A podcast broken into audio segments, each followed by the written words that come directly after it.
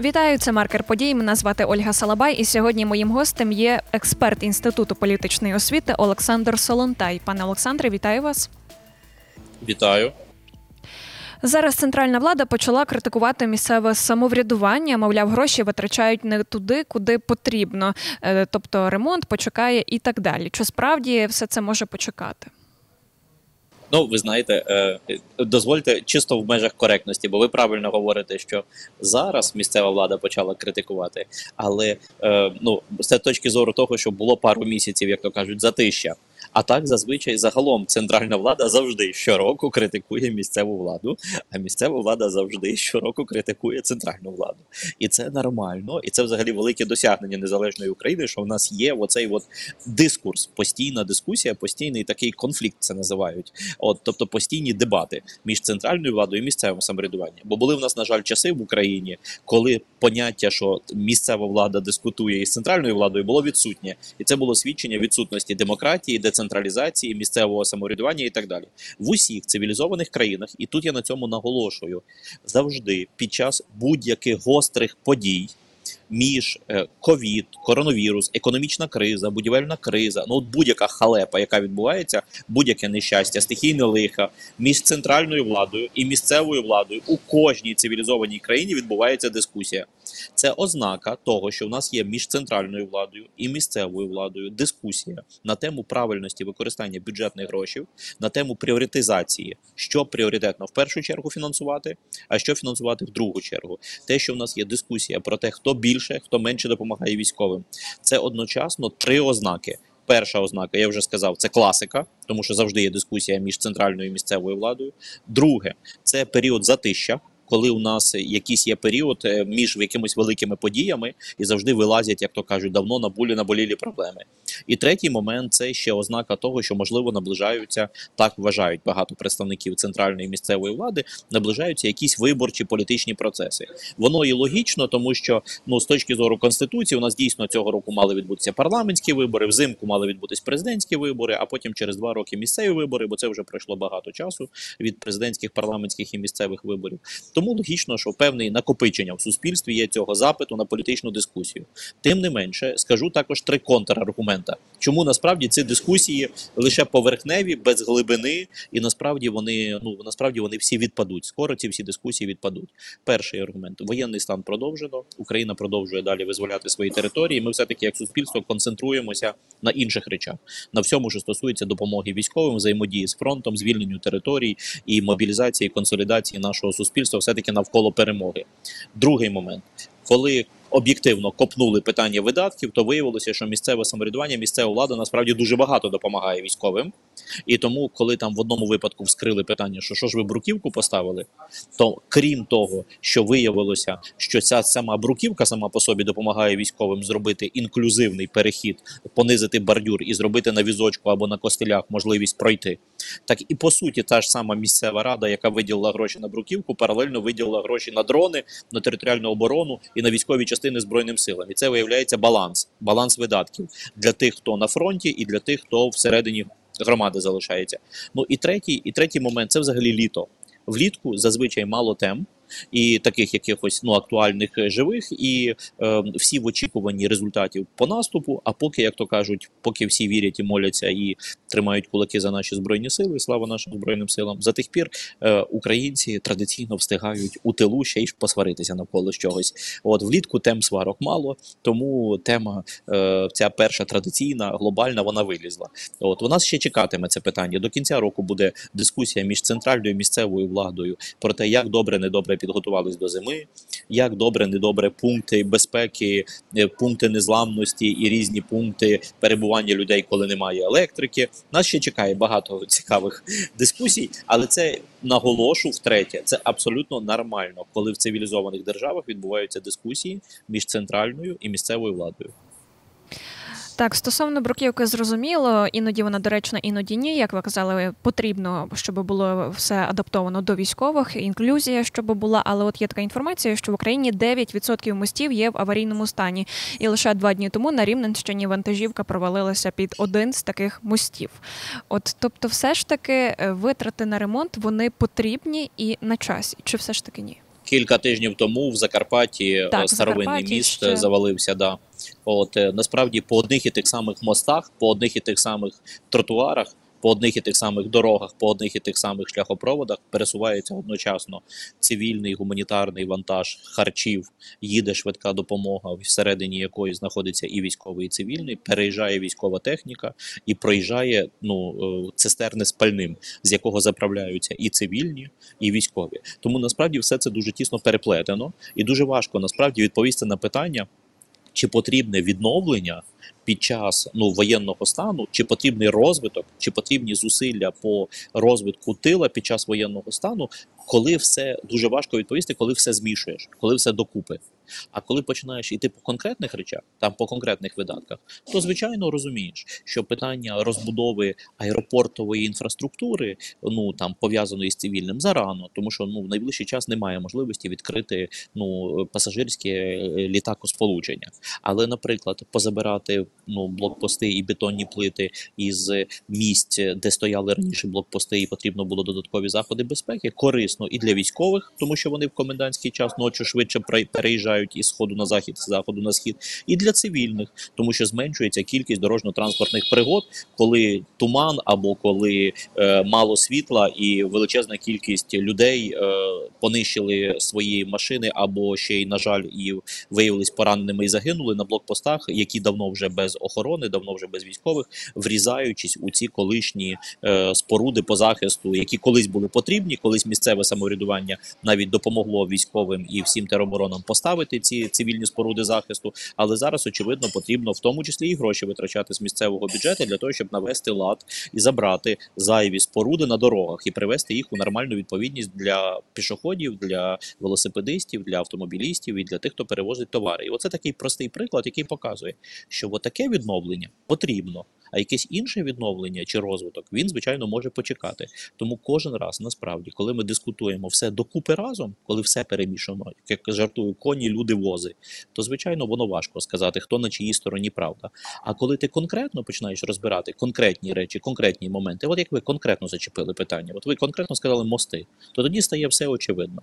Такі мости потрібні, особливо якщо це мости, які ведуть на центральні дороги, сполучають Україну з Європейським Союзом, сполучають тилову Україну і регіони стійкості із регіонами, які ведуть на схід. Хоча інколи, знаєте, інколи воно очевидно для спеціалістів, але для населення воно дуже важко сказати. От, наприклад, приведу вам такий ще приклад в зонах, е, там де українські військові вели наступальні і ведуть наступальні дії, дуже часто обурювалися мешканці, навіть місцеві мешканці, навіть ті, які там живуть, обурювалися. А що ж таке? Чого ж ложать асфальт? Навіщо асфальт ложити? Ну тут же ж танки зараз перейдуть, тут гусінічна техніка піде, тут військові йдуть в наступ, вони ж понищать цей асфальт. А потім по дорозі, яка заасфальтована, їдуть швидкі у госпіталя, які забирають наших військових, наших поранених, людей, які на лінії фронту е, отримали поранення, швидко, не за 2-3 години колдобінами і важкими дорогами розбитими, а швидко за асфальтованою дорогою за 30-40 хвилин за годину доставляють людину до е, медичного закладу. А це хвилини ці, ці хвилини це питання життя і смерті. Тобто від кількості часу, який потрібно витратити машині для того, щоб доставити пораненого в медичний заклад, залежить кількість врятованих поранених. І для цього потрібна була заасфальтована дорога навіть дуже близько до зони бойових дій.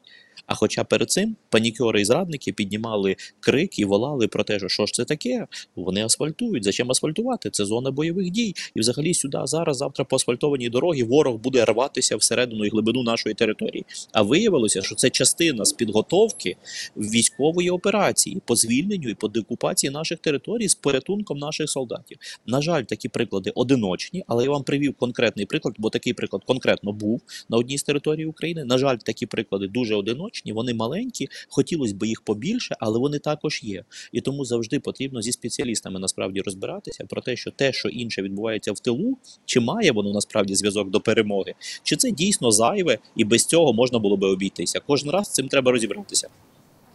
От як контролювати раціональність витрат цих е, коштів? Бо ми розуміємо, що є громади, які витрачають їх раціонально, а на жаль, є ті, хто справді от кладе бруківку там, де її не треба було перекладати, і так далі. Витрачають ці кошти.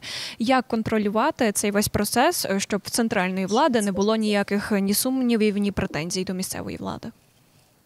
Ну, дивіться, насправді, якщо говорити про запит українських людей, то перше, що вони би хотіли, це подолання звичайно корупції, це посилення боротьби з корупцією. Щоб коли ми говоримо про правильно чи помилково витрачені гроші, щоб ми щонайменше могли уникнути питання е, корупційності. Бо коли, е, наприклад, говориться, що в одному місці давним-давно потрібно було перекласти бруківку, бо це поруч біля госпіталя, да, і там, коли виходить військовий, який вже пішов на реабілітацію з цього госпіталя, то він на своєму візочку реально нікуди проїхати не може. Вийшов з госпіталя і зупинився, бо всі навколо ну території абсолютно не інклюзивні, не пристосовані. Він даже ну даже нормально там, даже автобусна зупинка транспорту навіть заїхати туди не може, бо там бордюр і автобус абсолютно різної висоти. У таких випадках це очевидно, да що тут бруківку треба було, якщо не перекласти, то десь понизити, десь підвищити, десь зробити інклюзивний простір і так далі.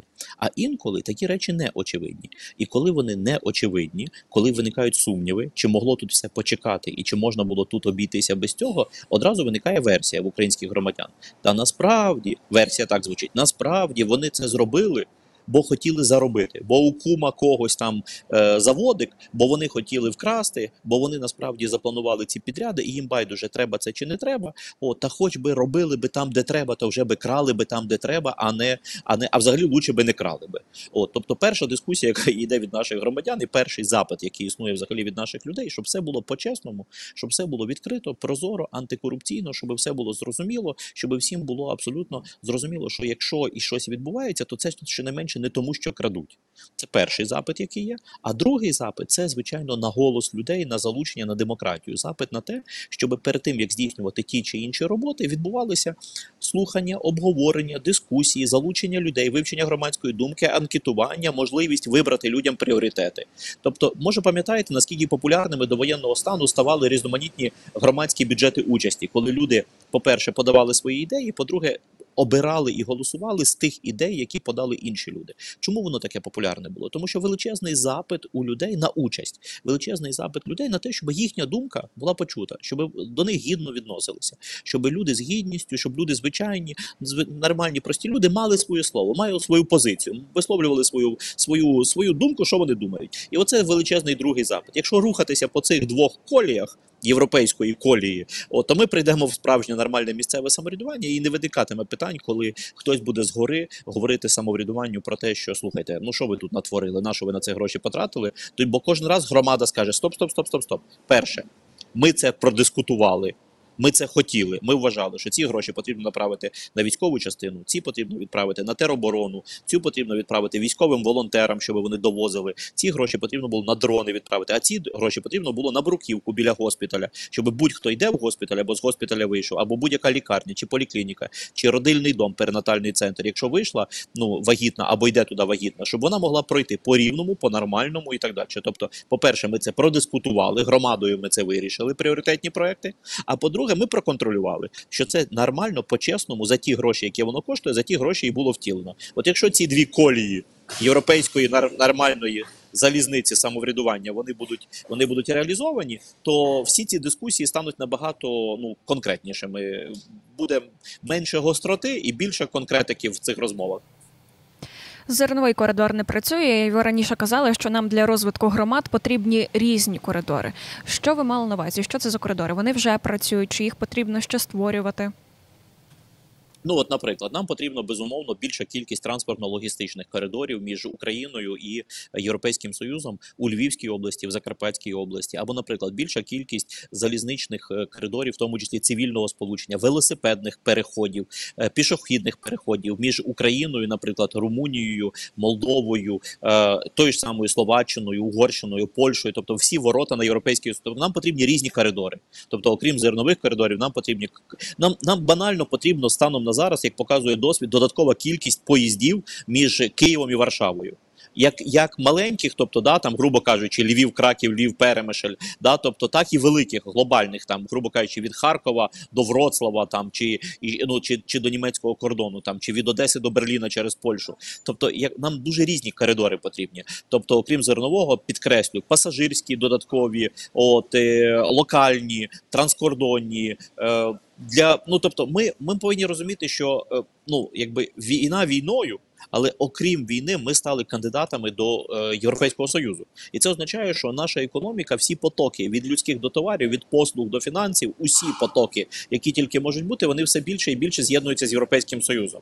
І якщо подивитися на те, що відбувається у нас дуже часто у прикордонних селах, які знаходяться вздовж кордону з європейським союзом, то як виражається один з експертів місцевого самоврядування е, е, Тарас Баранецький, родом з Львівщини, колись він працював на Львівщині, каже: біда бідосію в деяких селах, які знаходяться біля кордону з європейським союзом, що є само по собі абсурдом, тому що виходить як, що е, е, населений пункт знаходиться біля найбагатшого сусіда. України, да, Європейський Союз це найбагатший сусід України, з яким у нас прямий кордон. Ти знаходишся біля найбагатшого сусіда, але при тому твій населений пункт не розвинутий. При тому твоє село, твоє селище не розвинуте. Чому? У тому числі через недостатню кількість коридорів, через недостатню кількість транзита, через недостатню кількість взаємостосунків. Бо дуже часто там немає навіть пішохідного переходу. То я вже не говорю про автомобільні, про заправки, про торгово-логістичні центри, про хороші інвестиційні промислові, про майбутні індустріальні парки. Я вже мовчу, це вже виглядає як якась фантастика. Там просто навіть банально пішохідних дуже часто немає коридорів, да? ну, тобто переходів. О, тому, на мою думку, е, а, а яка перспектива? Перспектива така, що ті населені пункти, які межують з Європейським Союзом, і ті громади, і ті села, які межують з Європейським Союзом, вздовж Одеської, Вінницької, Чернівецької, Закарпатської, Львівської, Волинської областей і сусідні області, які межують з цими областями, це мають перспективу в найближчий час стати головними економічними, як то кажуть, тиловими основами виживання України, тому що це найбільш пов'язані і найбільш е, власне сполучені території з Європейським Союзом. Тому все змінюється. Якщо раніше це були села і містечка, як то кажуть, периферійні. Як то кажуть, такі десь там на, на задвірках, десь там, ну їх називали там ще по-народному депресивними, десь там на закутках і так далі. І, і вона, і ця проблема і залишається, і була, і буде, що звідти масово люди виїжджають на заробітки, і лише частина людей повертається. То станом на сьогодні треба розуміти, що Україні потрібно так перебудувати свою економіку, так перебудувати свої транзити, коридори, так перебудувати свої шляхи, так розбудувати ці території, щоб вони навпаки ставали основою економічного розвитку для України. Це приблизно як дуже часто підкреслюють увагу, що е, східна Польща бідніша ніж західна Польща, яка межує з Німеччиною. Так? Ну тобто, от простий приклад. І так ми можемо по різних країнах пройтися. І, як правило, коли вже економіка розвинулась, коли вже демократія розвинулась, коли вже держава розвинулася, коли країна розвинулася, то ті села, містечка, громади, території, які межують з багатшими сусідами, вони економічно підтягуються і підтягують потім всю Україну. Така сама стоїть зараз задача з усім прикордонням. України з Європейським Союзом прикордоння з такого недорозвинутого і периферійного має перетворитися в локомотивів економічного розвитку, економічного зростання, витягування.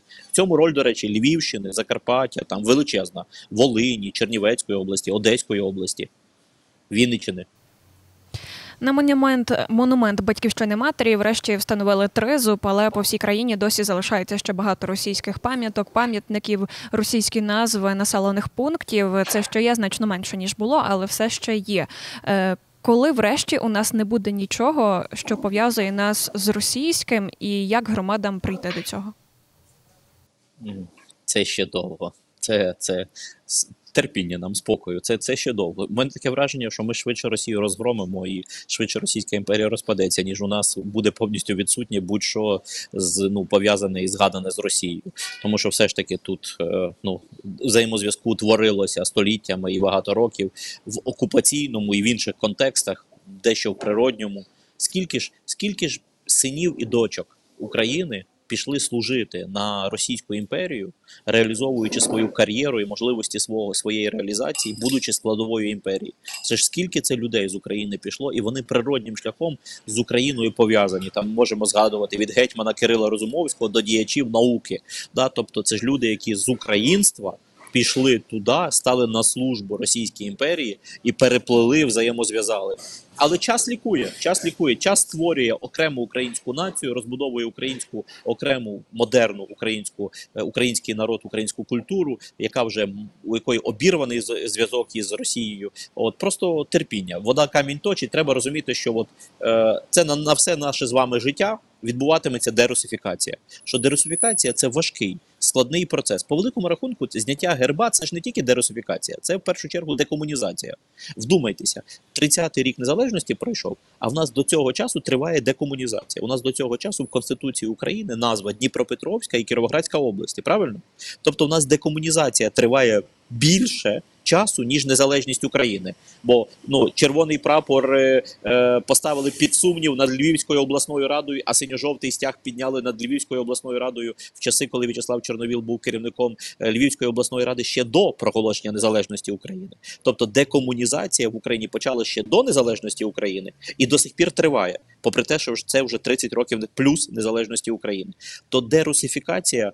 На жаль, це значно ще більший, ґрунтовніший процес. Це треба розуміти на все з вами життя, але нормально до цього треба ставитись. Він іде, цей процес іде природнім, нормальним шляхом. Ну і це абсолютно логічний шлях, який в цих умовах Україна змушена проходити. От можливо, нам би хотілося там мати більше культур і мов і так далі, але в цих умовах мова агресора, мова культу і культура агресора стає засобом, за допомогою якого вони воюють проти нас. Тому змушені ми реагувати на всі ці процеси. Пане Олександре, дякуємо вам за розмову. А я нагадаю, сьогодні гостем маркера подій був експерт інституту політичної освіти Олександр Солонтай. Мене звати Ольга Салабай. До зустрічі.